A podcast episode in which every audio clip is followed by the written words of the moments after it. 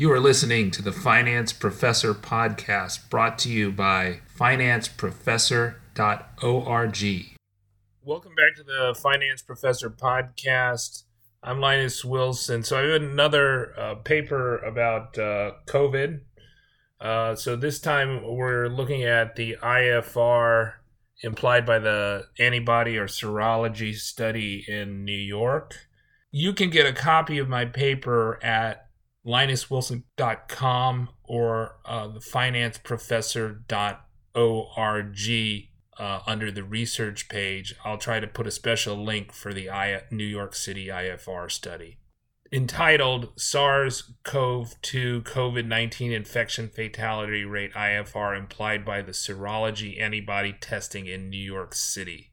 And crunching the numbers and finding out how that applies to the death rates given infection or the infection fatality rates for men and women and different age groups using the New York City data. And then I also survey the seroprevalence studies, so these antibody studies, uh, which have been popping up of late, uh, which are sampling different locations.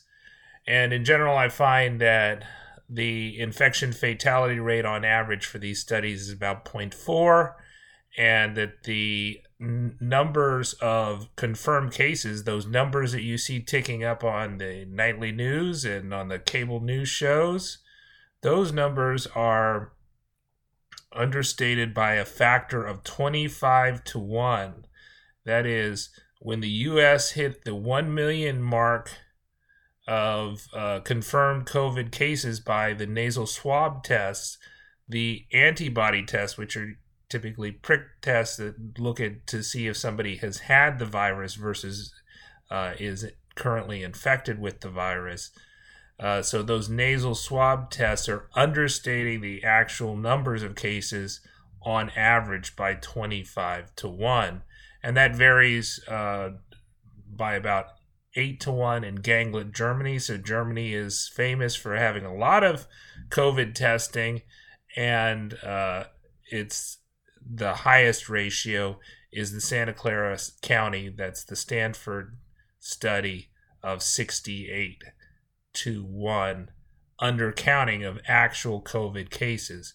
So that would indicate that the U.S. probably has about 8% uh, infection. 8% of the U.S. has probably been infected if you just look at the average of these seroprevalence studies in the in Europe and the United States too it's a real failure of leadership you think from the cdc uh, from the white house uh, from uh, the national institutes of health and infectious diseases a- aka the man played by uh, on saturday night live dr fauci. It's a failure of dr fauci that he has not convinced the federal government to uh, commission more of these seroprevalence studies so we have an idea of the spread in the United States because we know that these swab tests for people that are displaying symptoms uh, are missing the asymptomatic and in many locations are severely rationed. So there was a point I think at which in New York City uh, the swab tests uh, were getting 60% positive rates, whereas you know a lot of other locations were getting less than 5% positive rates for these swab tests. So these are people that are currently infected for the swab tests. And that's what's being reported in the news. But these are really false statistics. And they scare people to death because they see these really low uh, case numbers and really high fatality numbers. And they interpret from the case fatality rate that this is a really deadly disease, but that's the wrong interpretation. The interpretation you should have is that a lot of people are not getting tested, and so the case fatality rates are grossly overstated. So the the rate that I find for the United States is about uh, 0.87, I think, percent, or about 0.9 percent. That's that's in line with the scary imperial numbers, but I, I believe that most individuals who are not uh, versed in the literature that your common man is looking at those case fatality rates, which uh, vary widely from you know two percent to almost ten percent due to gross gross underdiagnosis of of uh, uh, the prevalence of COVID nineteen, uh, the SARS CoV two virus because the testing is is so limited and it's it there are real capacity constraints uh, especially for the swab tests that I don't think the U.S. is ever going to overcome. So I uh, I think that the I've been following this uh, economist uh, Dr. Romer I think from NYU right I guess he got a Nobel Prize at one point I I think I remember his growth literature way back when. Uh, but he's saying that we could ramp up testing by a hundred times, uh, something that CNN ran him on, and then ran Bill Gates right after it, and Bill Gates said he was kind of loopy, uh, and I, I, think that's a loopy idea too because. Uh, but it is a loopy idea that has been promulgated in the media that we can somehow have these swab tests or these RNA or PCR tests of people infected and have them go up by a hundred times. It's not going to happen, right? You know, we all wish there would be a leprechaun and a pot of gold at the end of the rainbow, but that's not going to happen in our lifetime. Uh, but one thing that the government can do is they can uh, commission antibody tests, which are very similar to political polls, where you uh, you take a sample of the population, and in, in many cases, this is is a much less tricky thing than political polling, in the sense that uh, with political polling, you don't have uh, the problem of uh, you know you don't you, you don't don't know if you're a political scientist doing a political poll or if you're a pollster. You don't know exactly who's going to show up to vote right? You have an idea of the demographics of people that will show up to vote but that changes from election to election whereas the population demographics are much more stable. It's easier to predict. The one problem though uh, with these seroprevalence studies is the false positive uh, ratio, right? So, uh, to the extent that they don't have enough specificity in the test, or the specificity is not uh, believable or is not known, right? Uh, that you know, if it's not ninety nine point nine percent, then they're going to have a significant false positive rate, and this false positive rate will be worse for locations uh, such as Santa Clara County or Los Angeles County, uh, where they come up with really low numbers of people infected, right? So uh, California was the first state to do a, a lockdown. Uh, so I think uh, places like New York City, where we the study that you're going to get to hear, my study, uh, is an ideal place because it has a very high percent. And so false positives, even if you have a specificity that's pretty bad, like 97%, that's not going to make a significant difference. You know, it's not going to be, it's not going to double or triple. It may change it by 10 or 20%, uh, but it's not going to change it, change your estimates of the population that is infected, right? Uh, so I think the New York study uh, found that 21% of New York City residents were infected and they their update of the study showed that about 25% uh, were infected and they're updating that continually uh, but the uh, in my previous paper that i read on this podcast i said to you there were really three things that these these models and their humps and their curves and their flattening of the curve diagram really depend on, right? They depend on the R naught, the replication rate, which is a function of the herd mental or the herd uh, immunity that the population has, right? So R naught is going to decline as the population has more herd immunity. So New York City, for instance, has quite a bit of herd immunity if they're at 25% uh, based on uh, data from last week. Uh, so, uh, whereas California, based on the data we have, it's maybe 30%. They had the earliest lockdown. R naught is believed to be a function of the social distancing measures, or to the extent that you can do contact trace contact tracing. I am very skeptical about contact tracing in the United States, not just on the um, the privacy grounds and maybe the violations of individual rights, but I am also very uh, skeptical that it can be done given the scale of the infection. Uh, so I believe it probably could be done in small island nations. Uh, but I think if you're talking about the advanced Western democracies at this point, and so Western Europe and the United States, I don't think that's going to happen.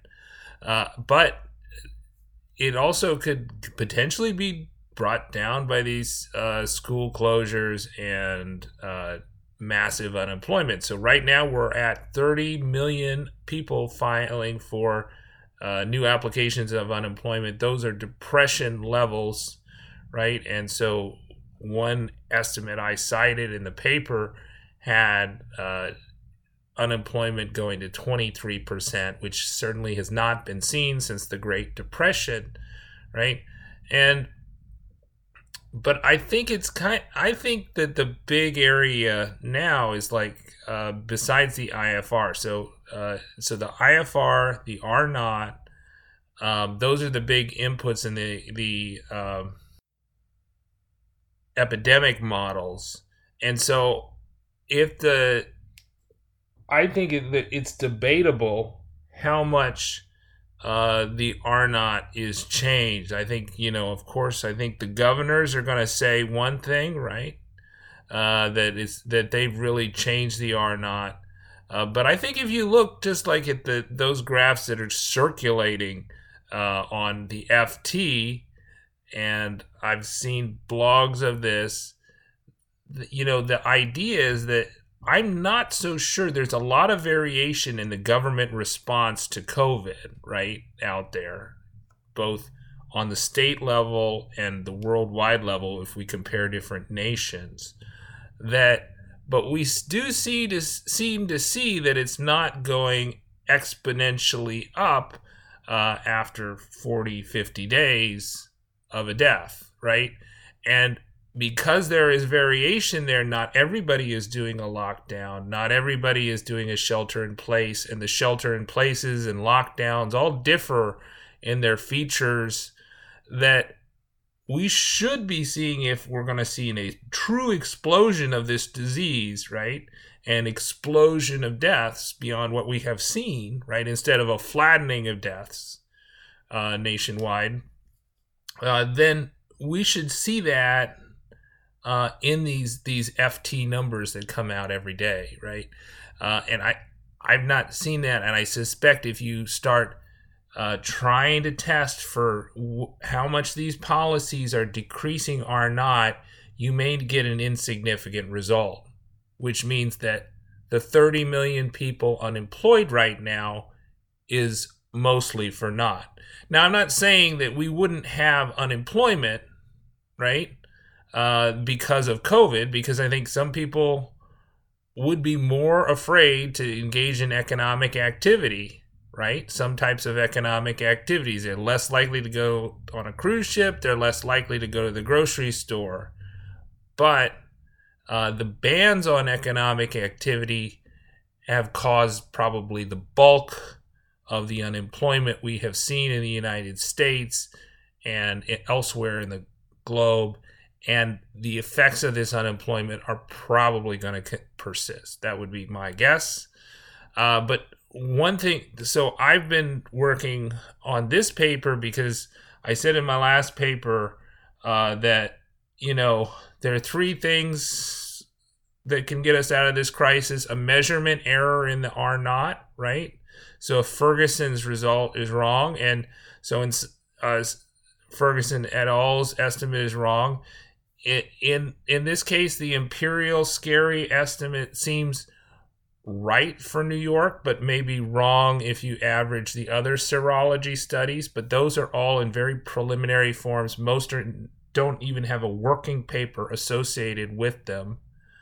Uh, but you know, uh, the Santa Clara County saying it's below 0.2 percent, which is two times the flu uh, IFR, uh, and mine is saying it's it's closer to 0.9 percent for the whole population. But of course, that means for people 75 plus, um, men 75 plus, for example, it's over 9%, and for men and women over 75, it's 7%. So it is a substantial thing. Uh, so I'm not going to talk anymore. I'm going to read the paper and let you hear it, but that's just kind of my analysis of that. Uh, I think the other good news that we've had is the remdesivir trial. So I, the other thing I said was there was a pharmaceutical intervention or a vaccine, right? I'm very skeptical about a vaccine coming quickly just based on what I hear from experts. I'm not an expert on vaccines by any sense. Uh, but you know, we've never had a cov or we've never had a coronavirus vaccine before. Doesn't mean we can't have one now, uh, but we haven't had one before, and we do have several coronaviruses that have been going around for a long time. Uh, but but we do have a potential pharmaceutical intervention that may work. This remdesivir, uh, it's weakly significant to reduce lives or reduce deaths by 30%, and it's strongly significant to reduce uh, the days in the hospital by 30%. Uh, so uh, that's going to be probably used more widely. The other thing that showed some promise and not very well done studies has turned out, at least based on the first uh, blind study, to not do so well. So the the double blind uh, VA study said that uh, hydrochloroquine and Z-Pak, I think, was a, for that one, uh, actually seemed to kill more people, but I don't know if that was significant. So that's not going to get a lot of that's not going to get a lot of traction uh, going forward. And so who knows? Maybe the widespread use of that actually increased the death rate in New York City because the hydrochloroquine was used uh, in in New York City. But even a thirty percent reduction in the uh, infection fatality rate could make a huge difference about what is the optimal policy. That being said, I don't think that any of the governments have done any serious cost benefit analysis of this when they started these policies. Uh, they may do some revisionist cost benefit analysis in the intervening months, but I don't think they did it in advance. Uh, and certainly none of those uh, those flattening the curve models that they they were relying on had the any sort of cost benefit. So like one of the costs is uh, my wife uh, is a pediatric endocrinologist, right? She's seen a huge fall in the number of patients willing to visit her office. She's been doing, she does, she offers video visits and has been doing in person visits because she's an essential worker. Uh, ever since the the uh, shutdown here in Louisiana, uh, but it, her practice, which is always full, has like a nine month wait list people are just canceling right and left uh, because they are so scared of COVID. And I think that that the the findings of the studies that say that cancer spiked during the Great Depre- or during the Great Recession of 2008 2010, I think that's going to come true in the COVID depression uh, because people are scared to go to their doctor or they don't have health insurance in the United States, right? So you lose your job, you typically not going to have health insurance, and that has a and, and you also don't have money for copays, right? So the Europeans, uh, maybe the Canadians probably don't have uh, copays like we do in, in the U.S. And that makes a, a big difference for the people on the lower end of the income spectrum.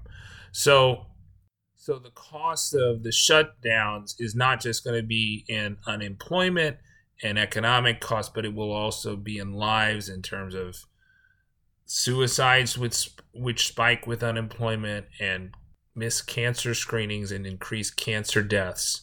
Um, so we'll get to hear about those in the paper. You can get a copy of my paper at linuswilson.com or uh, thefinanceprofessor.com org uh, under the research page. I'll try to put a special link for the I- New York City IFR study. Entitled SARS CoV 2 COVID 19 Infection Fatality Rate IFR Implied by the Serology Antibody Testing in New York City.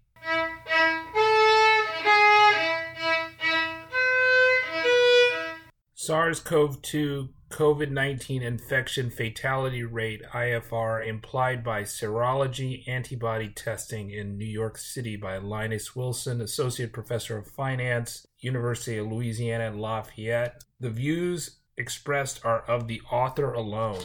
Abstract the SARS CoV 2 COVID 19 infection fatality rate has been hard to accurately estimate. It is a key parameter for disease modeling and policy decisions. Asymptomatic spread and limited testing have understated infections in hard to predict ways across jurisdictions we survey serology antibody antibody studies of the COVID-19 infection to find official cases are understated by an average of 25 to 1. Further, we analyze the deaths and infections in New York City to estimate an overall IFR for the United States of 0.863%. Section 1 Introduction The infection fatality rate of COVID 19 is one of the most important measures for policymakers considering their response to the pandemic. The IFR is the ratio of COVID 19 deaths to total infections. Based on data from New York City adjusted for the demographics of the U.S. population, we find that the infection fatality rate is 0.86%. For males and females in the US, we estimate the IFR is 0.98 and 0.74% respectively. The COVID IFR for men over 75 is estimated as high as 9.1%. Wilson indicates that the value of statistical lives lost from an unconstrained spread of COVID 19 is only 37% of U.S. gross domestic product if the IFR of the virus is 0.4% and up to 276% of GDP if the IFR of the virus is 1.4%. VSL is a policy tool for policymakers to weigh the costs and benefits of a life saving policy action based on the wages workers demand to take on higher risks, according to Aldy and Viscusi. According to Cox 2020, unemployment in the U.S. may top 23%, levels not last seen since the Great Depression. This massive job loss is in large part due to government policy interventions meant to stem the spread of the virus. Mervosh et al. found by April 2020, 95% of the U.S. population was confined under stay at home orders that shut down many non essential businesses that could not operate remotely. Infections are probably grossly undercounted in the official case counts. This paper finds from a survey of antibody studies that total infections are on average undercounted by a ratio of 25 to 1. Nevertheless, the range of undercounting of actual to official cases ranges widely from 8 to 1 to 68 to 1 in the serology studies surveyed. Official cases may be undercounted due to testing shortages or asymptomatic spread. Asymptomatic spread was estimated to be over 50% in Sutton et al. 2020 and Gudbjartsson et al. 2020. Thus, case fatality rates can grossly overestimate infection fatality rates due to underdiagnosis of the SARS CoV 2 infection. Almasy et al. 2020 found that on April 28, 2020, the U.S. passed 1 million nasal swab RNA confirmed infections. Nevertheless, this paper's review of COVID 19 antibody sample studies across the US and in Europe indicate that the real number of infections on April 28, 2020 in the US was probably closer to 25 million or about 7.6% of the United States population. We believe that the New York City data is some of the best to measure IFR. This is because New York City has a high infection rate and also takes steps to avoid undercounting COVID deaths. Serology or antibody studies such as Bendavid et al. may be vulnerable to bias towards false positives if the population sampled is not highly infected. Bendavid et al., which surveyed Santa Clara County, California, found an approximately 3% infection rate on April 3rd and 4th, 2020. Bendavid et al. is much more prone to overstate infection rates than New York City, with an estimated infection rate of 21% on April 22, 2020. Moreover, Katz et al. finds that New York City had the lowest percent of unaccounted for excess deaths of the eight locations surveyed. That is in part because COVID 19 deaths in New York City are not limited to people who died with positive nasal swab test for the virus. The New York New York City also includes presumed COVID deaths in its official counts. Thus, we believe the IFR calculation here should have a greater applicability than the ones obtained from other seroprevalence studies. The infection fatality rate for New York City and the United States.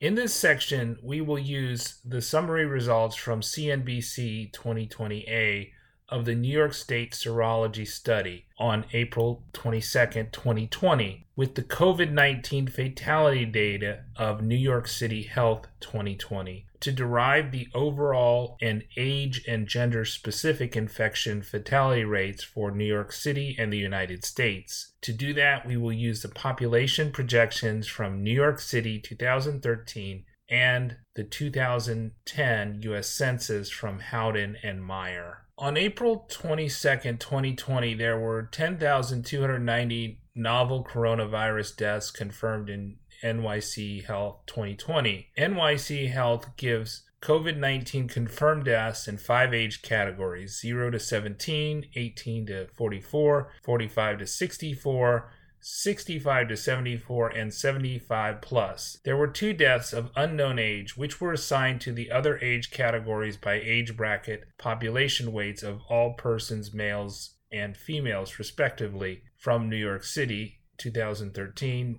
NYC Health 2020 only breaks down the 10,290 confirmed SARS CoV 2 deaths by age and sex. Marsh 2020 says the city reported 5,121 presumed COVID 19 deaths that were not confirmed by nasal swab test. The deaths by age were multiplied by the ratio of the total confirmed and suspected COVID 19 deaths 15,411 persons over confirmed deaths 10,290 persons. Katz et al. 2020 uses a Centers of Disease Control CDC National Vital Statistics System NVSS data to estimate the excess deaths in six states, New York City and New York State, excluding New York City, between March 8, 2020 and April 11, 2020. In the seven states, not including New York City, the gap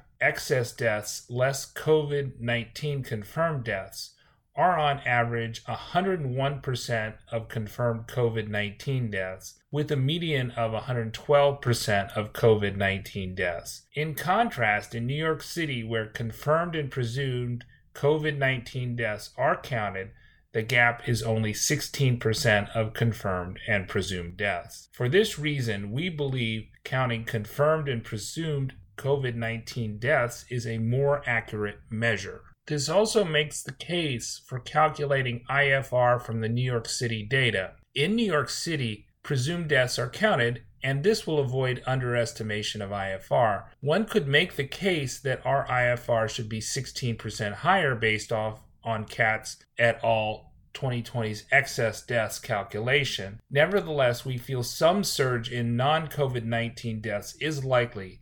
There may be other deaths caused by the shutdown, medical procedure bans, economic distress and depression, and the fear of seeing one's doctor.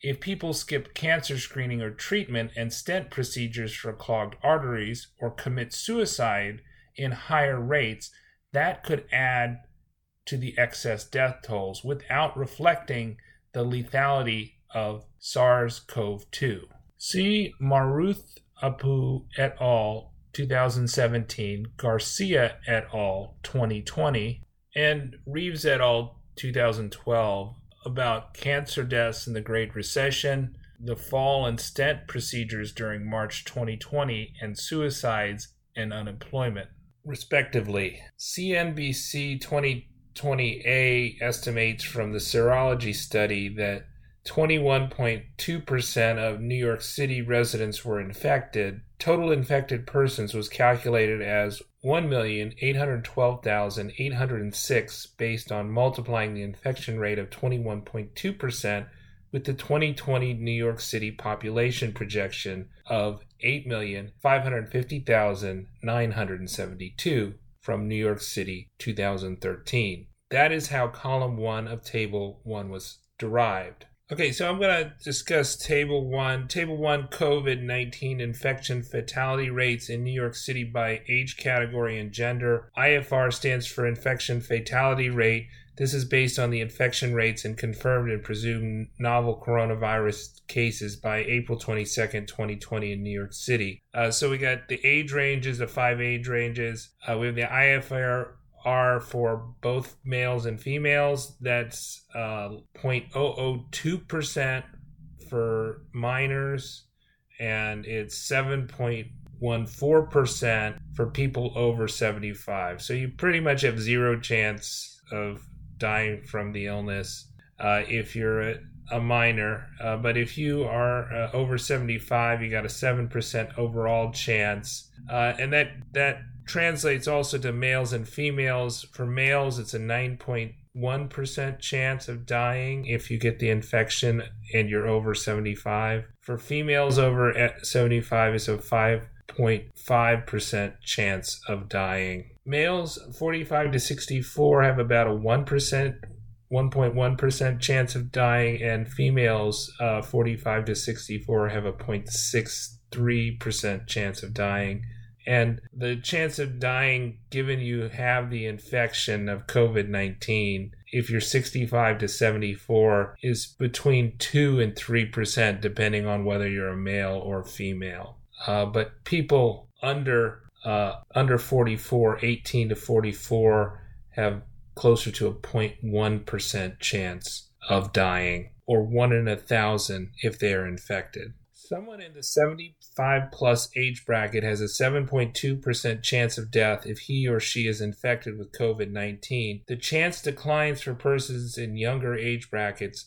Let IFRT be the population IFR for the age bracket T, where T equals 1, 2, 3, 4, and 5, which maps to the 0 to 17, 18 to 44, 45 to 64, 65 to 74, and 75 plus age brackets, respectively. Further, WT is the percent of the New York City population in that bracket given by column 1 in table 2. And then equation 1, IFR equals 0.85%, which is equal to summation of T equals 1 to 5 with the WT and IFRT. The overall IFR for the city can also be found by dividing confirmed and presumed deaths by the infected population, which is uh, 15,411 deaths divided by 1,812,806 persons. All right, and uh, let's take a look at table two. So, table two is the ages and genders of the 2020 New York City population and the 2010 US population and the infection fatality rates of those groups. So, uh, we got six columns here in addition to the age range column. And it shows that the overall IFR for the New York City population is 8.5 but the overall IFR for the US population is 8.6. Uh, this is because of the demographics of the US. We have slightly more. The US has slightly more people over 75, uh, although less people in 65 to 74 bracket. Uh, and the US population has more people in the 45 to 64 bracket uh, versus New York City. But the US also has more people, slightly more people, or 3% more people in the minor bracket, so there are fewer kids in New York City, uh, but more people in the, the 18 to 44 bracket in New York City. So this translates into an overall IFR for males in the United States of 9.8 percent 0.98 percent and 0.74 percent for females for the US. IFR stands for infection fatality rate. Population weights for New York City are from the 2020 projections in New York City 2013. US population weights are from the 2010 US Census in Howden and Meyer 2011. Based on its population age distribution, we should expect a higher IFR for the United States than New York City. New York City Health does break out deaths by having one or more additional risk factors. We do not make IFR estimates of comorbidities because there are no good estimates of the subset of the population that have one or multiple comorbidities listed in NYC Health 2020. Those underlying conditions are diabetes, lung disease, cancer, immunodeficiency, heart disease, hypertension, asthma, kidney disease, GI liver disease, and obesity. It is simple enough to estimate the percent of Americans who has one of those conditions by age and gender. Unfortunately, the joint distribution of 1, 2, 3, 4, 5, 6, 7, 8, 9, or 10 pre existing conditions is not available. We do know that these health issues are very common. National Center for Health Statistics 2017, page 221, said in 2013 2014 that 31% of U.S. adults over 20 years old suffered from hypertension and 38% were obese.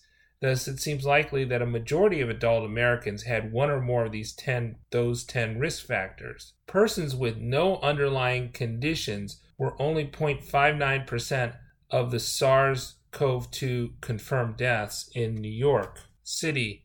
The rest had known pre existing conditions 76.63%, or the city had not been able to determine whether or not the persons had pre existing conditions 26.77%. New York City Health 2020 does not break out deaths by both age and sex, it only breaks out deaths by age or sex. To estimate the infection fatality rates by sex, we assume that the SARS CoV 2 was distributed as was found in CNBC 2020b. The New York State Serology Study found on its April 22, 2020 test that 12% of women were COVID 19 positive and 15.9% of men were COVID 19 positive. The overall weight the overall weight of women and men in the New York State antibody study in CNBC 2020b was 48% males and 52% females. This is very close to the 2020 breakdown of men and women in New York City 2013. The New York State serology study in CNBC 2020b found that 13.9% of New Yorkers were COVID 19 positive. Thus, men made up QM equals 0.48 0.159 divided by 0.139 equals 54.9% of COVID 19 positives. The QF equals 1 minus QM equals 45.1%. We can only speculate on the discrepancy between men and women sampled. Perhaps women were more careful with hygiene advice or had less exposure in their jobs we just don't know the reason for the difference. We will assign the infections to men and women based on the weights QM and QF respectively. Thus, 21.2% of the projected New York City population of 1,812,806 people are estimated to be infected. Of those, 0.549 times 1.8 million equals 995 348. That is our estimate of the males who were infected in New York City. In addition, 0.451 times 1.812 million equals 817,458. That is our estimate of total females in New York City who are infected. Dead persons without gender specified are allocated by the relative COVID 19 positive weights of males and females from CNBC 2020B of 45.1% and 44.9% respectively. After that adjustment for the 15 gender not reported deaths, NYC Health says about 61% of confirmed COVID 19 dead by April 22, 2020 were males and 39% were females. Using the ratio of confirmed and presumed COVID 19 deaths over confirmed deaths, 15,411 divided by 10,290, we extrapolate from that ratio that there are COVID 19 deaths consisting of about 9,419 males and 5,992 females. IFRG is the overall infection fatality rate by gender, where G equals M or F. For males, IFRM equals 0.946% equals 9,419 divided by 9,000 995,348. For females, the infection fatality rate based on the confirmed and presumed deaths is IFRF equal to 0.733% equal to 5,992 dead over 8 117,458 women infected. Let W subscript TG equal the percent of the population in the age bracket T and the gender G. The age based IFRs by gender and age are in equation 2. IFR TG equals IFRG times IFRT divided by the sum from t equals 1 to 5 WTG IFRT. It is easy to verify that age and gender IFRs from equation 2 must sum to the following. IFRG equals the sum from t equals 1 to 5 of WTG times IFRTG. Equation 2 is used to calculate columns 2 and 3 of Table 1 from the population weights in columns 2 and 3 of Table 2. To calculate the overall male and female IFRs for the U.S. population, we use the IFRT and IFRTG for each age and gender grouping in Table 1, columns 1, 2, and 3, and the weights of the overall male and female population by age given in columns 4, 5, and 6 in Table 4, 5, and 6. Let us denote those population weights from the 2010 U.S. Census and Howden and Meyer 2011 as UT for the age category weights for both male and female combined. UTG stands for the weights for males and females separately by age. Let IFR underline and IFRG underline denote the combined male or female IFRs for the U.S. population, respectively. They are calculated below. IFRG equals the sum from T equals 1 to 5 of UTG, IFRTG, and IFR underscore equals T equals 1 to 5 UT IFRT.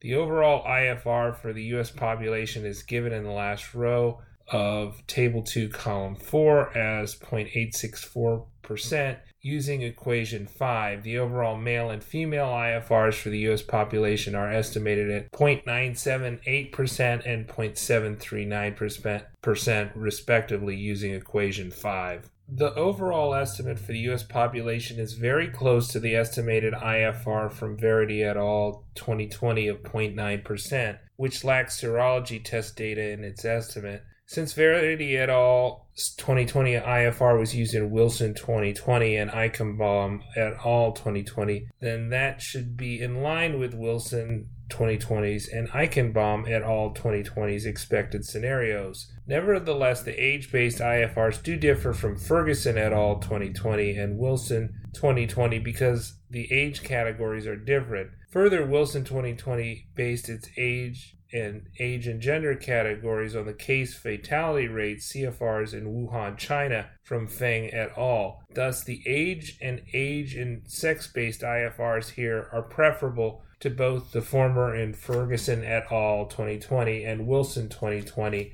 if someone is predicting the COVID 19 IFRs for the US or other more developed nations' populations. The World Bank, for example, says the life expectancy at birth in the US is two years higher than in China. Section 3 Other COVID 19 serology samples and their implication for the IFR and the official case counts. The New York State's antibody test is not the only one that has been recently conducted, according to Kekatos 2020. Unfortunately, with the exception of Bendavid et al. 2020, we were unable to obtain accompanying working papers with the many antibody tests listed in Table 3. While Bendavid et al.'s 2020's Santa Clara County, California, and the Los Angeles County, California studies have been the subject of much criticism on Twitter, according to Kekatos, none of those studies have gone through peer review at the time of writing. Table 3 is compiled uh, from the data we could find from mostly news reports or summaries that we found in Bendavid et al., Kekato, CNBC 2020A, New York Governor's Office 2020, Saltzman 2020, Streeck et al., and Van Dissel 2020. The studies that estimate a range or point estimate of the population or a range that is in a, the low single digits may have a false positives problem. All the COVID 19 antibody tests available have specificities that may have not been decisively proven at the time of writing. 1 minus the specificity is the expected false positive rate. If the specificity of the serology test is 98%, it is reasonable to expect 2% of the positives are false positives. With a low virus spread, false negatives, 1 minus the sensitivity, should not be a big issue. Therefore, if the midpoint of the range of COVID 19 positives is 3%, then the spread of the infection may be overstated by a factor of 3 on average. True positives should be approximately 3% minus 2% equals 1%. Roughly 1% times 3% equals 3%. Nevertheless, if the virus spread is 20% and sensitivity and specificity are 100% and 98% respectively, then false positives should only be 0.8 times 1 minus 0.98 equals 1.6%. Thus, the resulting estimated infection rate would be 21.6%, or just 108% of the true spread of the infection, 20%. For this reason, we should probably put greater weight on the serology studies of very infected populations. That would mean that estimates of IFR from New York State,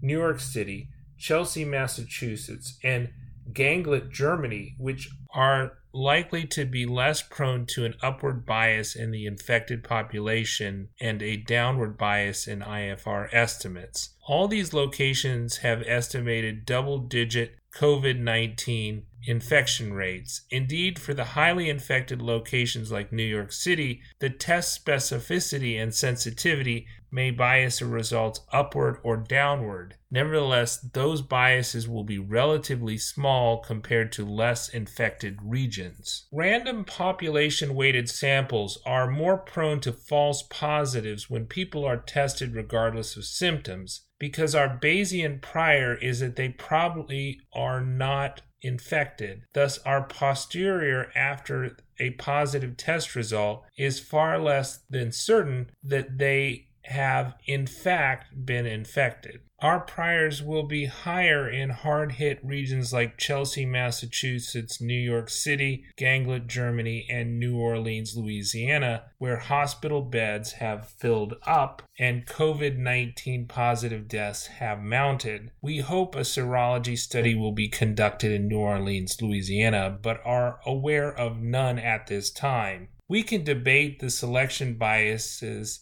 inherent in different sampling methods, but it is hard to do so with preliminary results. Bendavid et al. 2020 used targeted Facebook ads and reweighted the results by demographics. They tested 3,330 Santa Clara County residents over two days. New York State and CNBC 2020A approached about 3,000 people in supermarkets and big box stores. The Chelsea, Massachusetts study approached about 200 people on a street corner as described in Saltzman 2020. Streeck et al. describes 4,198 people giving blood samples over many days. For example, while presenting the New York State results in CNBC 2020, Governor Andrew Cuomo argued that people were shopping during the day and thus were likely not essential workers with higher exposure to the virus, and they were probably not experiencing symptoms. Thus, the infection rate in New York City and New York State may be biased downward by the undersampling of essential workers. Thus, our IFR could be overstated by that possible selection bias. The average IFR of the studies is 0.38%, with an average multiple of confirmed cases to actual cases of 25 to 1. Thus, on average, we would expect the official case counts to be only 4% of actual infections of SARS CoV 2. Duster 2020 reported on early April 26, 2020, that the U.S. had 939 COVID 19 cases confirmed by swab test. Table 3 indicates that the real number of COVID 19 infections in the U.S. is likely 23.5 million, or about 7% of the US population.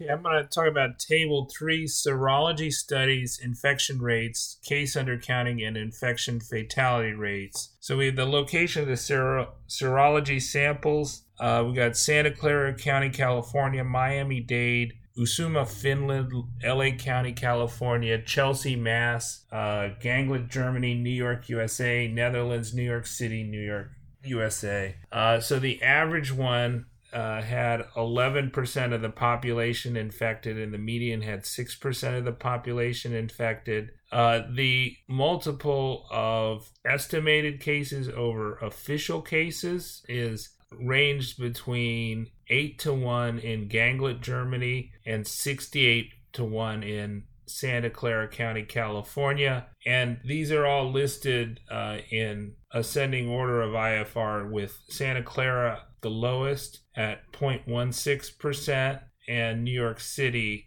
at the highest at 0.85%, with an average of uh, 0.38% and a median of 0.31%. So the New York City data seems to be an outlier uh, on the high end. Now, the caption says this is based on the reporting results of serology tests in Bendavid et al.